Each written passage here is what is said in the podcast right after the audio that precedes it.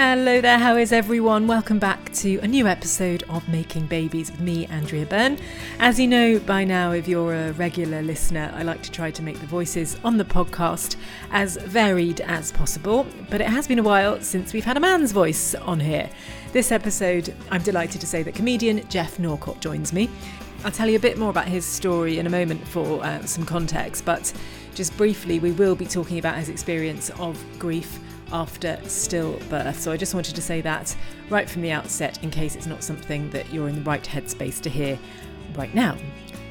So, to give you a chance to reflect on that for a moment, let's get a reminder of uh, some of the other voices on the show, which you can listen to at any time. And uh, we'll also say a few thank yous too. We will create a life that we want, whether there's a child in there or not. This is about trusting each other, loving each other, and respecting each other. He went and had a full medical with his about his sperm because because of rugby.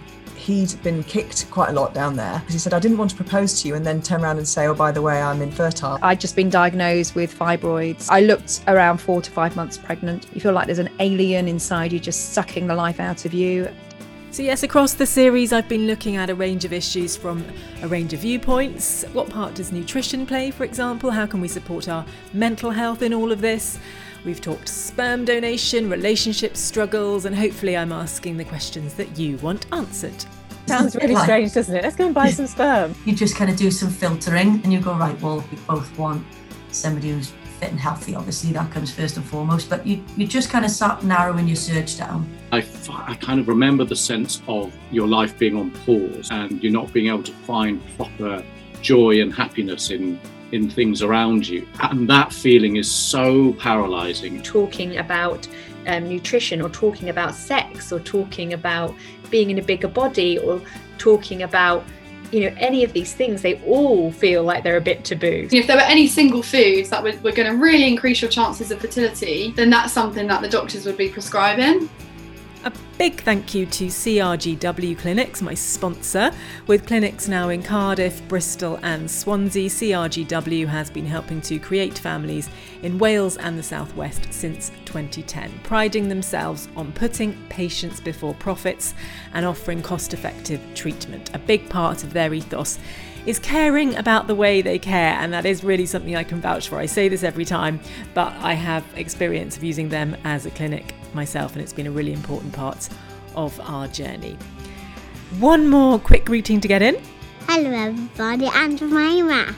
Yes, that is Jemima. She's our precious, wondrous bundle of happiness, and my reason really for this podcast. I'm usually a news presenter, but it's a bit of a passion project of mine to help people feel less isolated in all things fertility. Um, after my husband and I, um, Lee, spent pretty much a quarter of our lives trying to start a family. We've been through most things with it, um, and I'll share a bit of that along the way as well.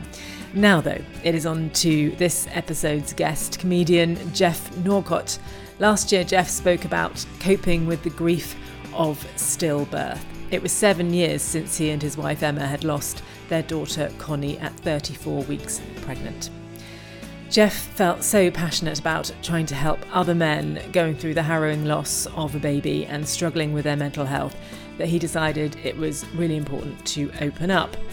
So, here he talks about grief and the male mind in a really accessible way that is really making connections with other men who may be experiencing similar emotions.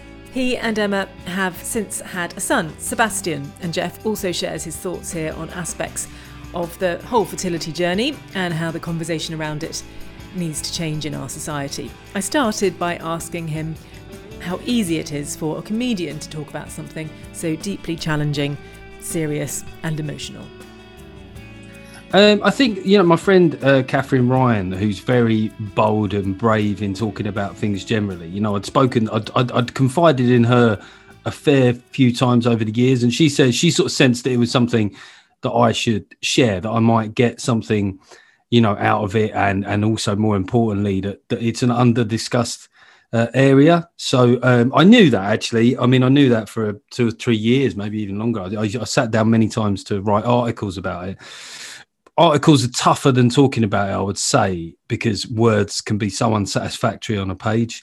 Um, but eventually, yeah, earlier this year, I sort of started did a, you know, did, had a, had a chat with a few sort of uh, podcasts and, and, and stuff like that, and wrote an article for Sands, and um, it, you know, it was uh, constructive but difficult, I would say.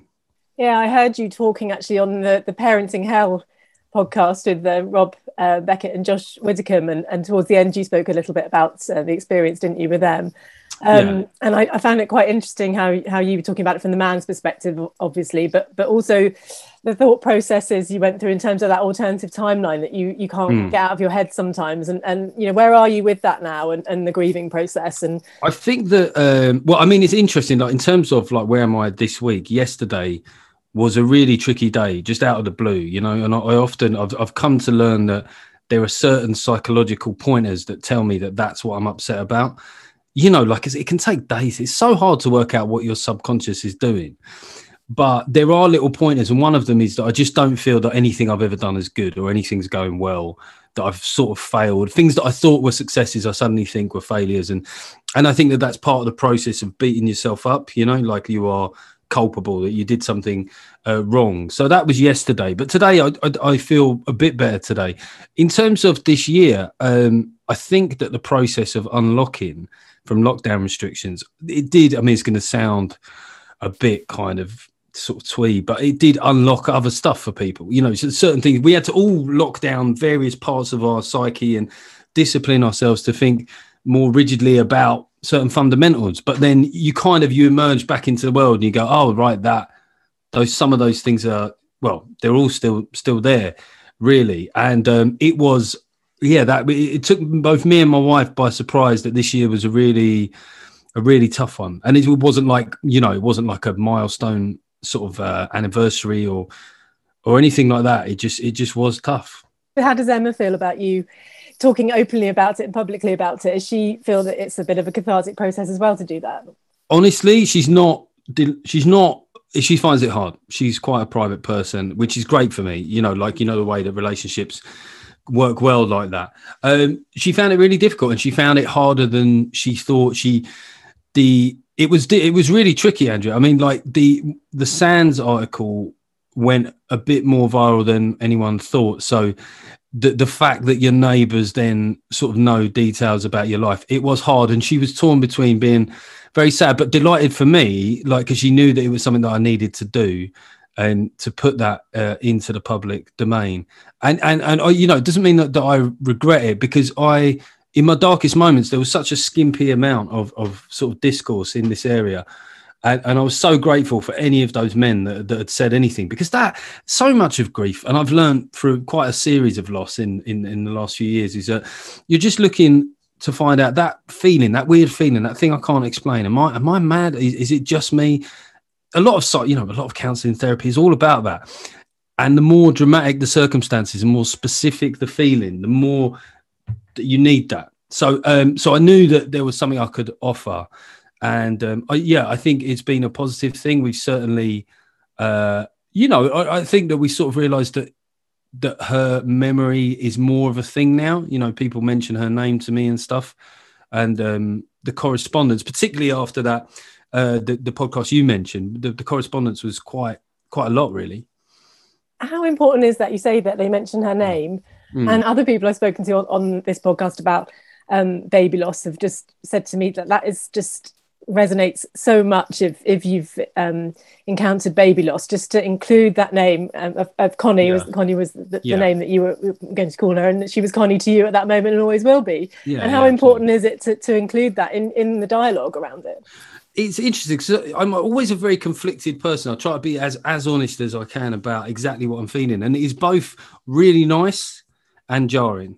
You know, because it is it is that thing that's made real by being reflected back to you. You know that thing that you always because for a long time because I you know we we weren't we weren't afraid. We discussed we discussed her with friends and family.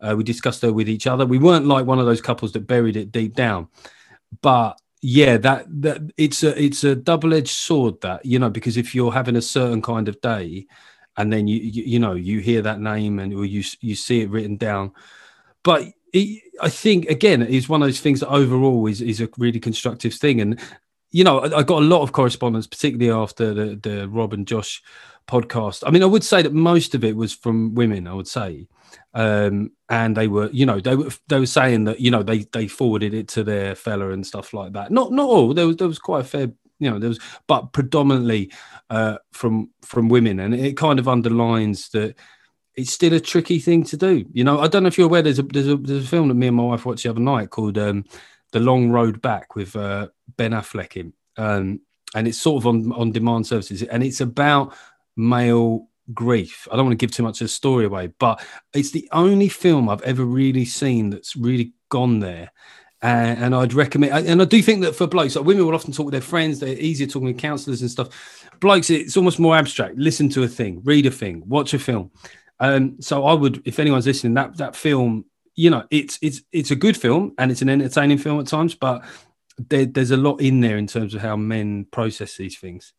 Yeah, my husband sounds very much like your wife, actually, in terms of he's a much more private person. So I guess we do complement each other in that respect. But he's always yeah. struggled to talk about it, and particularly about um, miscarriage. We we had two mm. miscarriages, and um, it's something that just is almost unless I bring mm. it up, it will be unspoken between us, pretty much. And yeah. it's just how do you how you know okay yeah there, there's these elements of oh there's a film there's a book but just it's so important isn't it to, we know that the men's suicide rate is a lot higher we know they don't deal with things as well mm. as women in terms of talking so yeah how do you get get those huge taboos broken down in society well, I think there's understand. I think that there is a problem that counselling and therapy is often a bit female led in terms of language. You know, like the whole philosophy of it is coming sometimes comes at it wrong, and I, you know, I don't necessarily want to bring class into it, but particularly so, I think for working class blokes because, you know, I remember going to see a counsellor and she said to me like, "Oh, it's okay to be weak." I was like, I don't want to talk about weakness, not yet. You know what I mean? Like,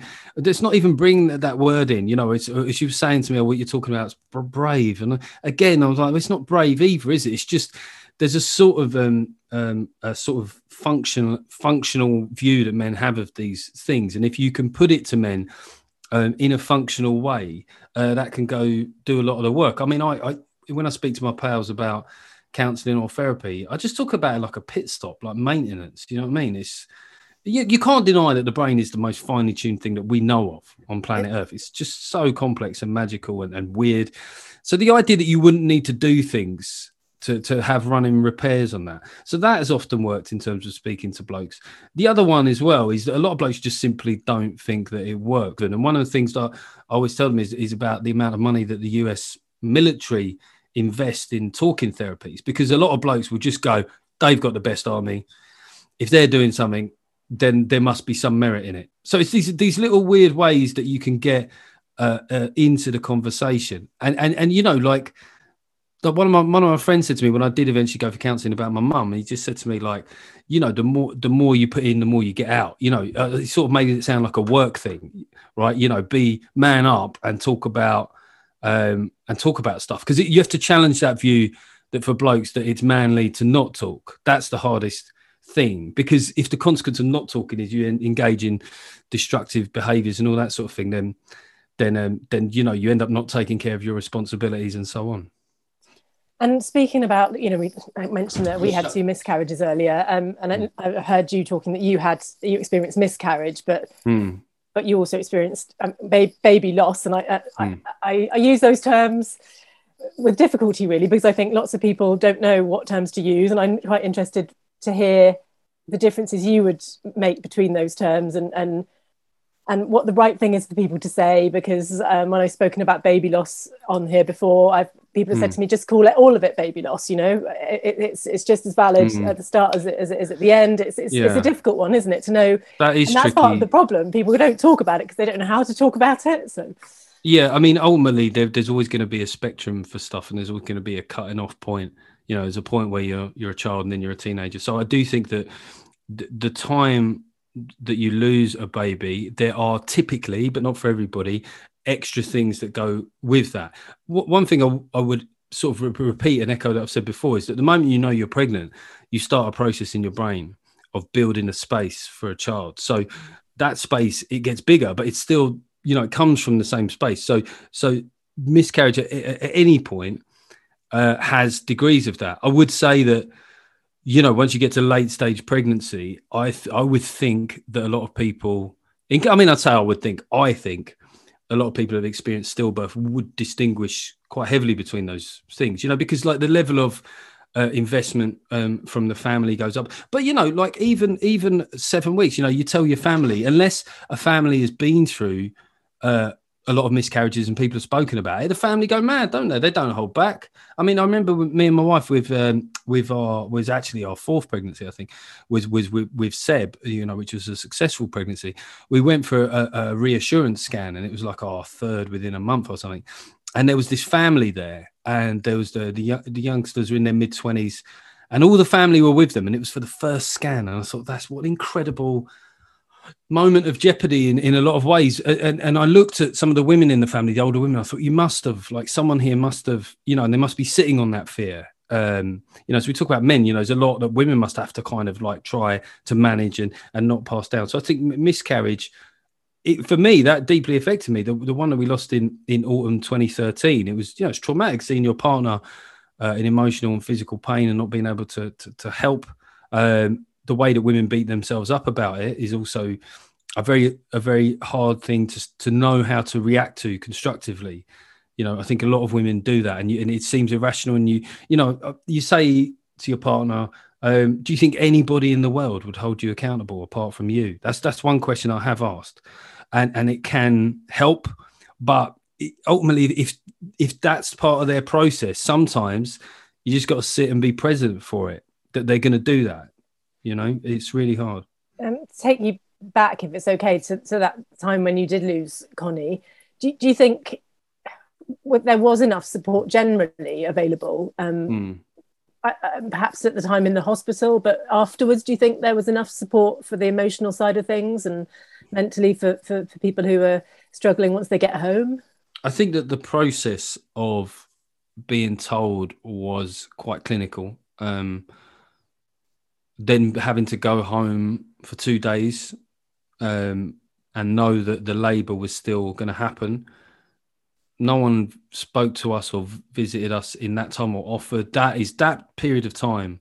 I mean, you don't, you almost don't have to go into detail. It's every bit as sad and, and traumatic as people w- would think. Uh, in terms of the state, the the duty of care after was pretty good. You know, there were social workers up to a point. Um, yeah, they, they, they looked in on us and stuff, and that was a, a weird experience in in itself. You know, to have people monitoring you.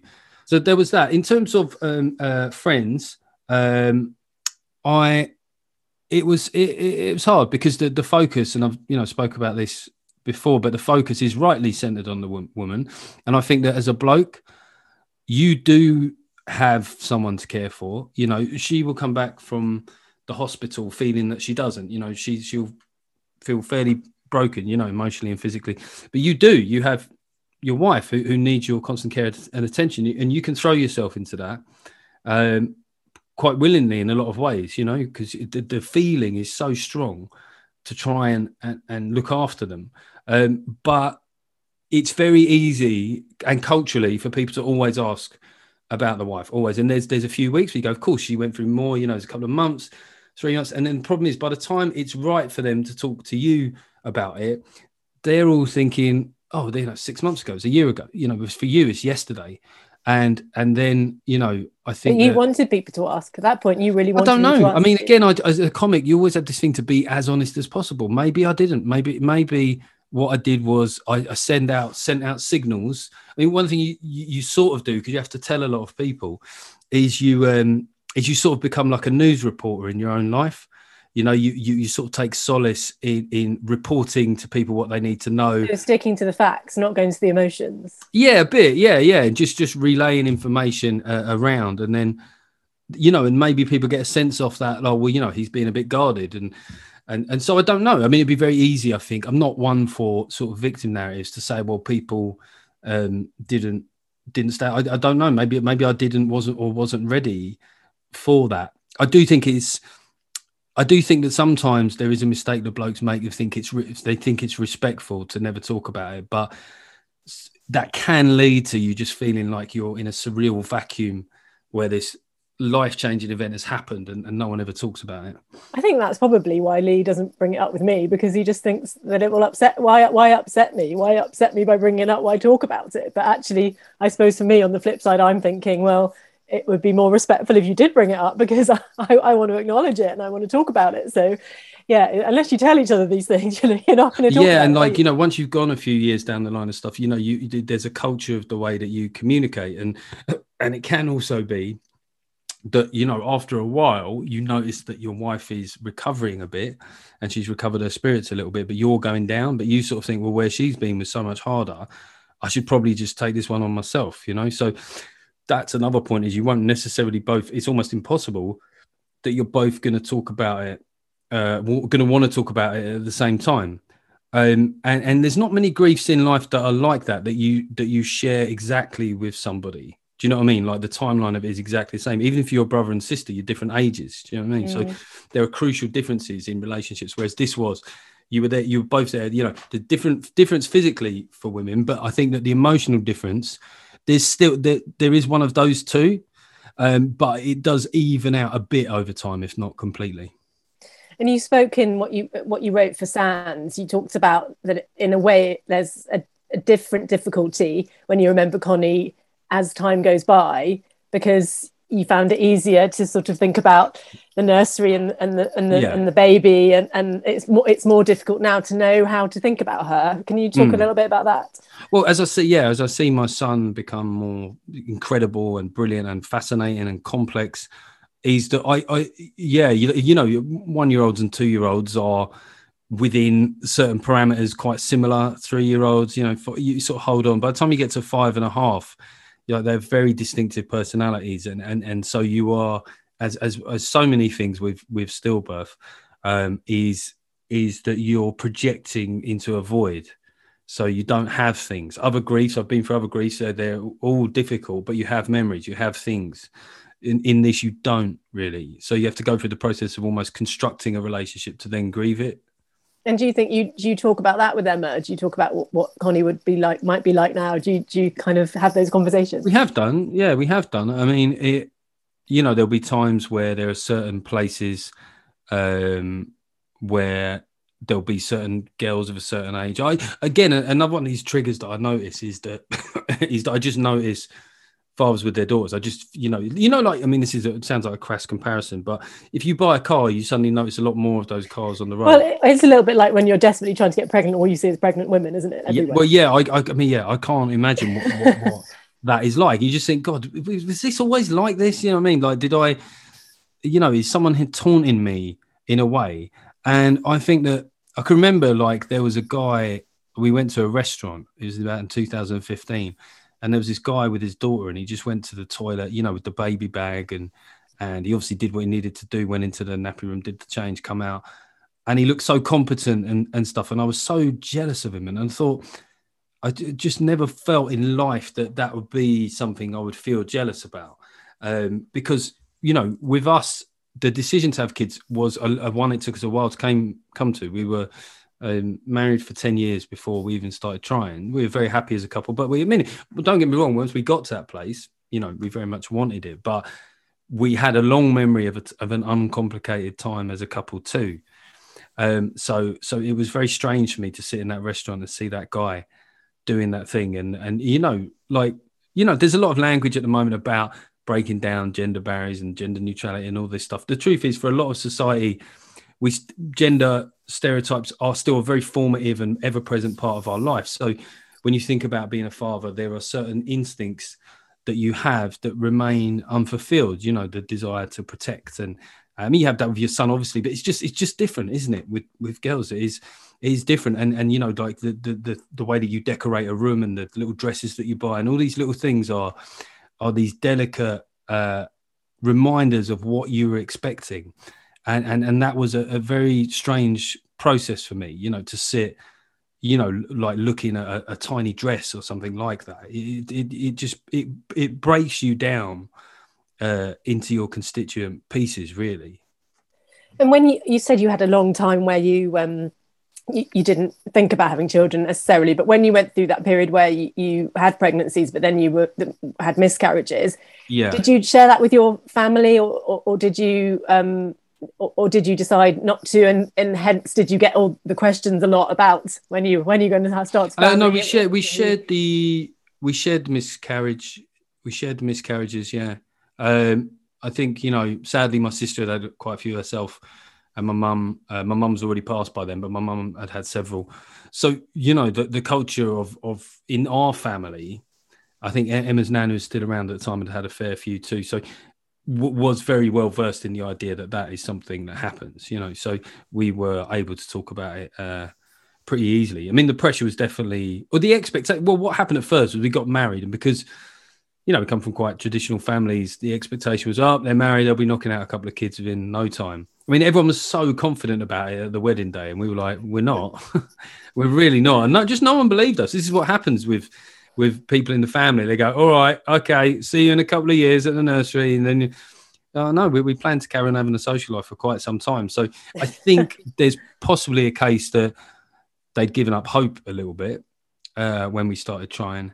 Um, and also one thing about, and again, is the everyone has their own specific place in all of this. But when you start trying later in life and you have difficulties, you know, the the jeopardy goes up because of the amount of kind of I mean, you start talking about yourself, but like like years, sort of fertile years, basically. Yeah, mean, that's, yeah. that's that's what it is. And and then did you find that um, you know we're sort of moving around the timeline here, but once you'd had Sebastian, did you find that not amongst your family because they were obviously very aware of everything that, that had happened, but mm. amongst friends and wider society, um, did you then find the question of oh when are you having another one? Did, Absolutely. Did that, yeah. Yeah, yeah, no, straight straight away. That was the presumption, but you, I mean, you got to think like when you. So we were pregnant from early 2014 up to July, late July 2014, and then got pregnant again like August. So just a year la- later and then all the anxiety of that, you know, concluding successfully and stuff. Um, Seb was in hospital quite shortly after being born for something which wasn't, on reflection, as serious as we felt it was, but given what we've been through. So we were like, we, you know, we're, we're done with, with this, like what she went through and the anxiety and stuff to, to, to, to put us through that again, you know, with all the variety of different outcomes. I mean, pregnancy is hard. It's hard to get pregnant. It's hard to stay pregnant. Hard to deliver babies. So, um, yeah, we, we'd always thought that we would just have one kid anyway. That was always kind of the plan. What, um, we, what were your answers to, to people out of interest? You know, first hmm. of all, in those stages when um, you were trying to have a child and, and you had mm. questions from, from wider society or people you would meet or you know even when you're networking in a business situation or yeah. out on the road you know people who didn't know you would ask you those questions and and then the question about well you have another one did you develop stock answers like i tried to ask well people when, when, a lot on the podcast because i think people have their own ways of managing and sometimes you know some people come up with real gems about how to handle mm. those those situations. Well i'm quite frank with people i suppose. Again that comes from being a stand-up so you give people very direct answers. You don't answer in platitudes. You say well just no no we're not. And, and like if there's a way of answering because if you fluff and go yeah no you know we're going to try you give them space to be nosy. Um, but if you kind of go or oh, would you know we're just really enjoying life as it is um, so yeah, that's not for us right now. Um, once shut we start, down. just shut it down. Yeah, yeah, you you can do. I mean, I understand it's a bit different from women, is it? If you if you were that blunt with a group of girls, they'd be like, oh hello, she won't think... be invited to book club again. do you think we'll get to a place where you can, where uh, probably more from a woman, but they could just maybe just say, no, but we are trying. Do you think, or we're ha- yeah, no, but we're having some help, or it, when yeah, will that I mean, become it, a part of a normal I mean, conversation and, and you know over some business drinks or over a, I don't know. Well, one of the things that in a way governs my comedy is the idea that certain things are as they are for a reason. Like I'm I'm, I'm a conservative person with a small c. I don't always think that everything can be root subject to root and branch change and we can change the language and everything. The reason that some discussions are hard is because they're hard, right? Like so you can change the language about it. You know, you could change the words or you could change the leading question. The truth is, when a couple want to have a kid and they're trying and it's not happening, that's hard, you know? And so either people don't ask at all or they ask, but the question and the response are, are, are still the same. So, so I don't know. I, I certainly think once someone's give you a strong signal that they've given their answer, it does. I do find it astonishing people that will then. I'll go, oh, you've got to have a kid. You know, you've got to, that is that is incredible to me. But just because I'm big on people minding their own business, you know. Yeah, I used to find it strange that uh, there's the one question which is, um, are you going to have children, or, or do you Yeah. do you want children, or do you have children? But then there's the other question is, when are you going to have children? And I just think, how can anybody be? When you, yeah, when you're going to get on with it, eh? When you get, you know, like, also, I used, to, I used to end up saying, "Well, I didn't know you could order them," because I just thought, "Well, when?" It's just a ridiculous. yeah, question, yeah. I mean, it? you could, like, if you wanted to, you could really make that person feel so bad that they never ask the question again. You could just say, "No, there are physical problems. Thanks for asking." I mean, they would they would be so horrified, right? And in many ways, they probably deserve that, right? They do if they've pushed it. But you know, you, it's difficult. It's the same with stillbirth in a way. It's like you have this kind of reaction where you still you feel that people are being a bit blunt or crass, but you don't want them to feel bad. So you kind of just you kind of just wait wave it through really. And is that a very British thing? Maybe, maybe. I think, yeah. I mean, like, this, that that understatement thing where, yeah. I mean, like, if you if we were really honest, you go, what kind of question is that? Like, if someone says, well, what, you know, why don't you get on with it? You go, why don't you just mind your own business? Would be like a very fair response. Um, but but you know, there's a social jeopardy in that, and I, I think when we got to the point of, I mean, look, I, fortunately with us when, when we did start trying, we were able to conceive in reasonable time. So when it came to the the period between Connie and, and getting pregnant Seb, we, we we were saying to people, we, you know, we're not starting, we're not, and and, and then we Seb fortuitously, the moment we started trying, we did get pregnant again, so we didn't have to endure a build up of that question. I wonder if people would have been uh, tactful enough to realize that it was a slightly different thing from us. But but yeah, I mean, I would have struggled a lot if we weren't getting pregnant and people were pestering us. Uh, yeah, I might have flipped. How do you think it affects your um, your comedy, or how do you think it has affected your comedy and your and and, and your you know emotions, releasing emotion? Is that helpful as a backdrop for comedy in general? Um, I think that there's a, a particularly with comedy, like when you're busy and things are going well, you can kind of fill up a little hole, very superficial hole that goes, well, it's all right. I did, I was good at that. Go on to the next thing. I was good at that, and you can keep going on like that. But there comes a point where you realize that you're just throwing things into the void, and and it's your job, and you have to be good at it and stuff. But it's it's like any drug, really, that there are, you know, the lows get lower and the, and the highs get lower as well. So so you got to put it um, in its place in terms of emotionally.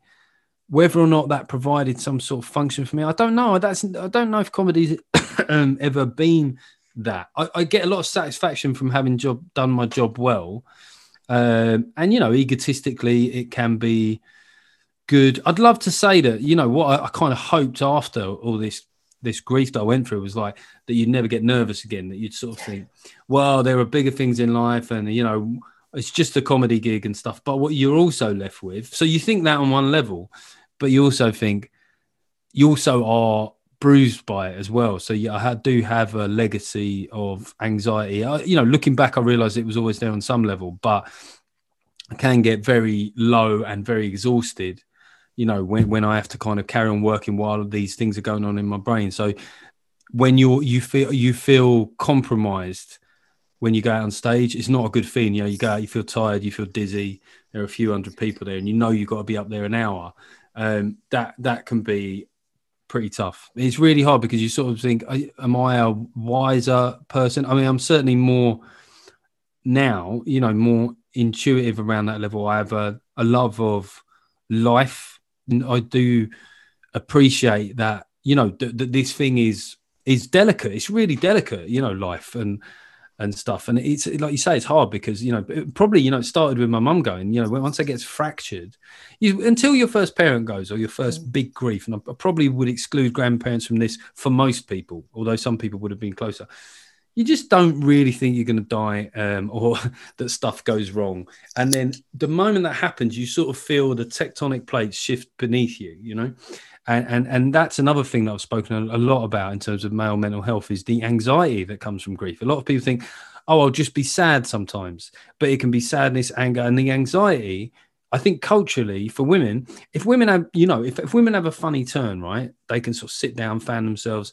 Women will, you know, it's kind of gather around them. You're right, babe? You know, that's okay. But if a bloke starts doing that, we're less versed in what's going on here. You know, you you're more likely to take the mick, aren't you? I think. Yeah, you in go. Well, way. It's a bit of banter, isn't there? And there's a bit of Yeah, you go. Well, what's wrong with it? What's wrong with him? You know, like someone getting a fan. Um, so, and it's difficult because I don't ever want to lose male banter for what it is. It's not an attack on that, but but you you you just don't credit that that will be a part of it. Um, this this suddenly you're in a public place and you you feel it rising up in you. You feel like you want you want to run because essentially that certainty that you had uh, has gone, and you're you're sort of rebuilding your personality again. I mean, you know, a great film in terms of the most, the best representation of this is that film. Was it in that Pixar film Inside Out, where the girl gets to about nine and then she has to move and stuff, and you see all her personality islands inside her head, and you know she goes through something traumatic, and then they sort of rebuild, and they're different and they're more complicated, and I think that that is is what you know, sort of grief has been for me. But the bit where they're rebuilding, it, it can feel like you've lost a sense of everything of, of who you are. Would you say you were depressed technically? Were, were, you, were you Yeah. treated for depression or was it more anxiety or was it, I mean, Well, it, it, it manifested as anxiety. I think the depression, like again with a lot of blokes and people generally, is that I could cope with that. Yeah, I feel sad. I'm just I'm dis- detached. It's quite a safe place to be. But sometimes, in a weird way, once that shifts and you see in the world more vividly and sharply, it can be a bit overwhelming, right? You're like it's all in my face now. There's that period where I felt like I was, you know, I was orbiting my own life for a while. So I've had several spells of where the anxiety has become unmanageable. Now that's usually been to do also with exhaustion, illness, overwork. It's usually been when they've all combined. So I have had several spells on uh, anti-anxiety medication, which again, I, you know, I didn't ever want to do. I, I don't like that. And and as much as people might say, try and create a positive, touchy-feely narrative of like, you know, it's brave, and it's like it's just one of those things. I would rather that that hadn't happened. I'd rather I, I didn't need it, but I have responsibilities to my family, so I have to be functional on a certain level, and I can't completely kind of concertina. Uh, um, and yeah, I mean, I I had plenty of counselling, um, but one thing about counselling I've learned is that is you you got to know when to change counselors because sometimes you're having the same conversation. And there is a there is a point with counselors where you're just moaning you know or it's not constructive. So but yeah i think talking therapies are something i believe in. It's almost like it's almost like a form of alchemy where just the idea that you can go through a conversation and you just happen upon a thing. You go to say it you choke up and that's the best bit. And then a lot of people fight that bit you know they go i'm leaving i can't deal with this but but that's But it that's the revealing bit, isn't it? That's the revealing bit to yourself as well. Something Yeah, well, this is what I would choke you up suddenly chokes you up. and to just say a word to another human and it can make you feel better it's, it's like a form of magic to me um, and then you can have some sessions where you don't get any of that and you go oh, that was a bit rubbish you know and, uh, i didn't cry once you know i want a refund How do you know then when to when it's not working? And when is that is that it that you don't you don't cry? Because lots of people will be thinking will it work for me? Lots of men will be listening to this and they'll Yeah. be thinking oh no I uh, you know that's just not for me. It's just not going to work for me. Or they might do it once because their wife says they should and then they won't do it again. Yeah i mean there will be a lot of that. I mean you don't have to to cry obviously but there are these these phrases that have been around a while you know a problem shared is a problem halved. There is something about saying a thing to another human or something you're scared about or feel guilty about or ba- bad about unburdening yourself off your shoulders. You know there's all these all this language has been around for a while for a reason. And i think that you know when we lived in a more simple time you would have lived in a community with an elder. You know you would have had somebody we would have always had someone that existed within that role right? Whether it was a priest whoever.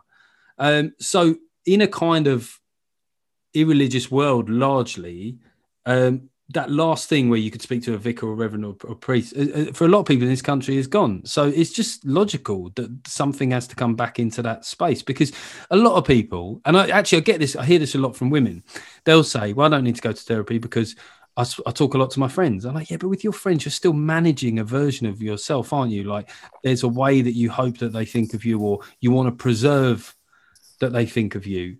But you're not. They're never gonna- have that impartiality, are they? That that somebody will offer you in, in- as a therapist or a counsellor. Or... No, no, and they might want to to be seem overly supportive. That often is a thing with female friends. You know, like just yeah, you've got to be all in, and yeah, sod that guy, and you know, they you should do what makes you happy. You know, some of this unconstructive um, sort of individualist narrative. But I, I think that I think that there is something about saying something that you're very uneasy about um, to a stranger uh, that, that is really is really constructive. Because you know you sometimes you have a dream you have like a really disturbing dream and you just need you wake up and it ruins your whole day and you think am I am I messed up in the head? You know and, and then you, you talk and then you find you might find out what that dream was really about or that it's quite common. Um, and and therein lies the benefit. And what do you and Emma and and Sebastian do now to remember Connie? Do you have particular anniversaries or places or or things Yeah, that well, you we- do to remember her? there's a there's a place that we go that's a sort of more of a memorial place and then obviously there's the places where where her ashes are.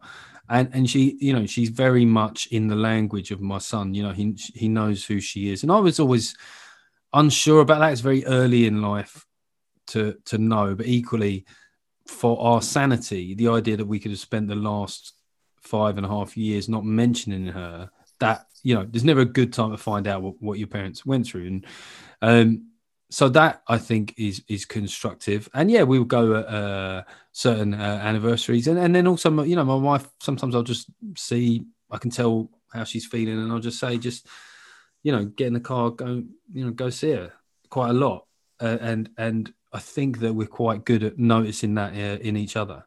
Um, every once in a while you go and sit there and, and you, you- feel something, you know, something positive, or you you, you sort of are aware of um, how that experience shaped you for the better or made you a better parent or more appreciative of things but um, it's never uh, uh, an easy trip And how do you think it affects you as as a as a parent um, to Sebastian now? Mm. Do you think it makes what sort of difference does it make to you as a parent to him? I, I think the main i think when when he was very small we were probably a bit risk averse with him and he's maybe got a legacy of that in terms of how he approaches things. Um, we tried to work on that and become conscious about it. I think the main things are internal. Uh, you know it, it definitely made me savor being a parent more.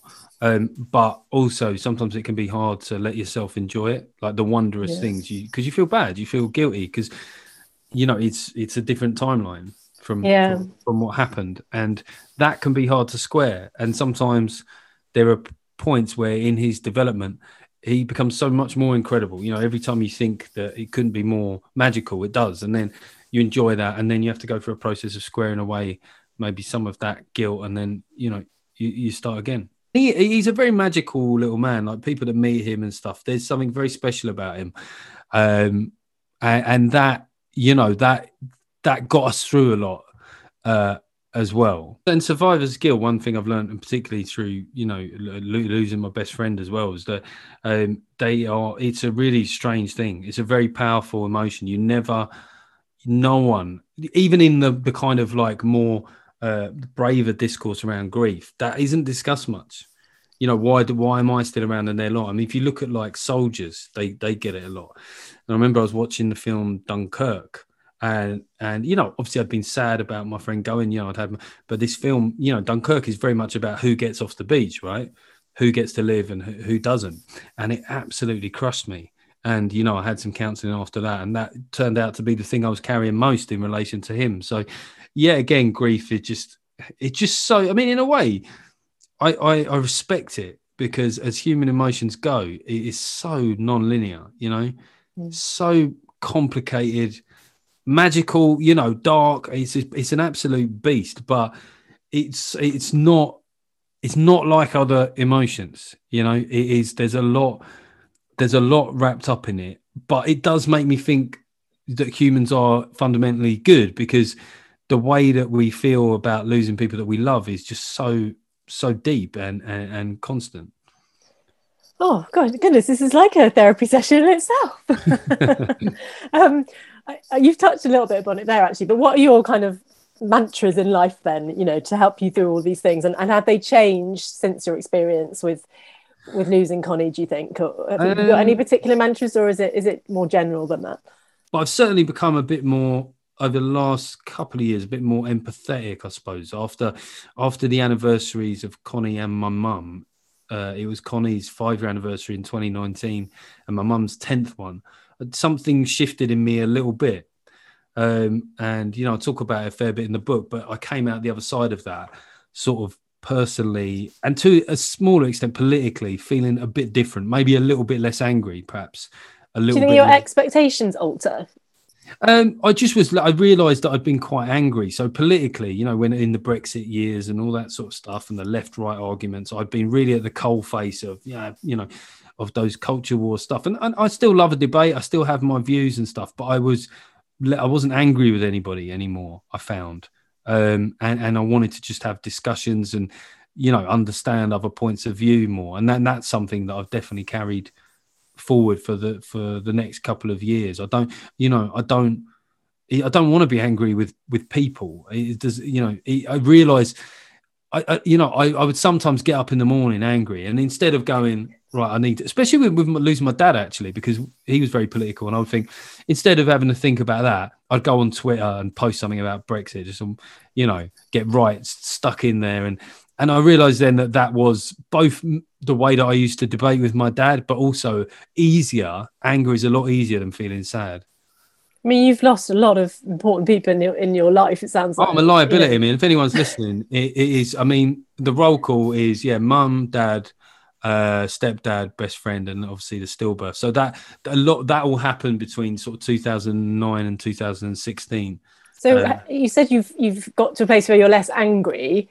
What Hmm. about a place where you've got hope? What, where's the hope come from in all of this? And where do you get to that stage where you're like, no, life can be good Well, despite mean- all of this? in a way that's you you've hit on my biggest problem there is to look to tomorrow with to even see it for what it might be that's my hardest thing is to to think of what he'll be like at 15 because i guess there's a part of me that still worries that he won't make it there you know and that's a brutal truth and legacy. Really? yeah i just i just don't allow myself to to enjoy that idea. Um and you know i often because of my job and stuff like that if i think about the future i'll often think about well will i still be able to provide and all those day in day out things? I think that is perhaps something i could i could work on is to savor to you know is one thing reconciling with the past but to savor the future you know that's that's hard that's hard you know to, to think ahead and think it's going to be good So you're not quite there yet, but hopefully that is somewhere you'll you'll get to um, Yeah. as time goes on. And in the meantime, I suppose a good place to end this is on advice. Um, Mm. If you could give advice to any man that's listening that's going through fertility problems, but or, going through loss um, in any way, but particularly related to to baby loss or or, or miscarriage, um, what would you say to them if they just don't know how to to even start communicating about it? Well, I think the first thing is in the immediate aftermath of a trauma is to be kind to yourself, you know, like to, to make life as easy for yourself as possible. And it's very easy. And I've done this too, is you go, I'll just go back to work, you know, carry on. And you think that that is the brave thing, but you are exhausted at that point. Now, it's very hard to give definitive advice, but even just acknowledging I must be exhausted now. If you've been up and down hospitals or anything like that, it's inevitable, right? That a part of you is, is exhausted. So just work within that uh, consciousness and and to to to just go, you know, like, do you want to feel better? Is a good question. Do you want to feel happier? Yeah, because sometimes the answer is no, I don't. You know, and that so you've and that can be quite hard hard Yeah, for yeah, people well, around you, can't it? It's you really know, hard for people around you to just accept that too. But it's it's a brave thing to say, but really hard for everybody. Well, you like look at all the dumb dumb things that people do, right? Destructive behaviors. Like, why do people drink when it makes them, if it makes them unhappy? You go, maybe they want to be unhappy. Like, if they know for a fact that drinking makes them unhappy, maybe that is the cycle of life that they're comfortable with. And there are destructive behaviors that I engaged in, where I kind of like, I know that I even when I was sort of like going out and thinking, oh, I don't want to drink. You know, to a point where I don't remember, and then have the guilt and the fear and all these things for days. And I, I would think all that stuff on the way out, and then I would do it again. And then I had to conclude eventually, maybe subconsciously, that was my plan: was to drink to oblivion. You know, it must have been right. There's no logical answer. I'm not, you know, somebody that drinks like regularly. I don't drink during the week or at home or anything like that. But that was clearly in some part of my head my plan. So just be honest with yourself. Yeah. Do I want to feel happier? Yeah. Uh, and if, and then and then if the answer is no, then you have to deal with that answer. Like why? Why don't I want to feel happier? And the truth is, probably people will often find that they feel that they don't deserve to be, or that they did something wrong, and they're sort of putting um, putting themselves through uh, a hard time as an act of probably tribute to whoever they've lost. And and that is a really again grief. It's so complicated. But if if that is what you feel that you need to do just do the work enough to at least be self-aware at least if you acknowledge i'm being hard on myself or i'm beating myself up you might just ease off a little bit even if it doesn't stop it completely. If you if you kind of can just work out that you're punishing yourself then that that's sort of the start of a new way of thinking about it. I think you have tapped into a lot of stuff that will be in lots of men's psyches who are listening and i know my husband will probably be included in those. So thank you very much for that because you just you just have got this um, talent of, of, making people see it from a, a, different perspective. So thank you for that. And it's really really helpful and it's not something we hear about enough. So um, hopefully hopefully people listening to this will have um, drawn something from it so. No, no, not at all. And um, yeah, I would just uh, recommend people to go to the sort of baby loss charities Stillbirth and SANDS and and all those people that you know they they don't get a massive amount of coverage coverage partly because this subject is tricky. So it's almost like a double difficulty for them. Hopefully between all of us we'll get there in the end and, and it will help people feel less isolated. So. absolutely. Thanks for having me on. Thank you ever so much to Geoff. And if you found that useful, please share with your male friends, particularly who might struggle with aspects of mental health but especially dealing with grief and how to manage it, perhaps. And my thanks to him for bearing with me for the publication of this episode, as falling ill with COVID kind of delayed all my planned publishing dates. Please remember if you have a question about anything you might be facing regarding fertility, you can contact me on social media at Making Babies Pod or on at Andrea Byrne TV. I'm also on LinkedIn. There will be two episodes coming up with clinicians from CRGW who are sponsoring this series, along with the Fertility Network UK. And we'll try to answer lots of questions there as well. Next time on the series, it is newsreading couple Hannah and Lewis Vaughan Jones talking about dealing with long term infertility and all the anguish which that brings. Again, it's a really, really inspiring chat. A last thank you before I say goodbye, and that is to Lens Monkey, who kindly supplied the graphics for this series. For now, though, thank you very much for listening as ever. A warm goodbye, and I'll see you soon.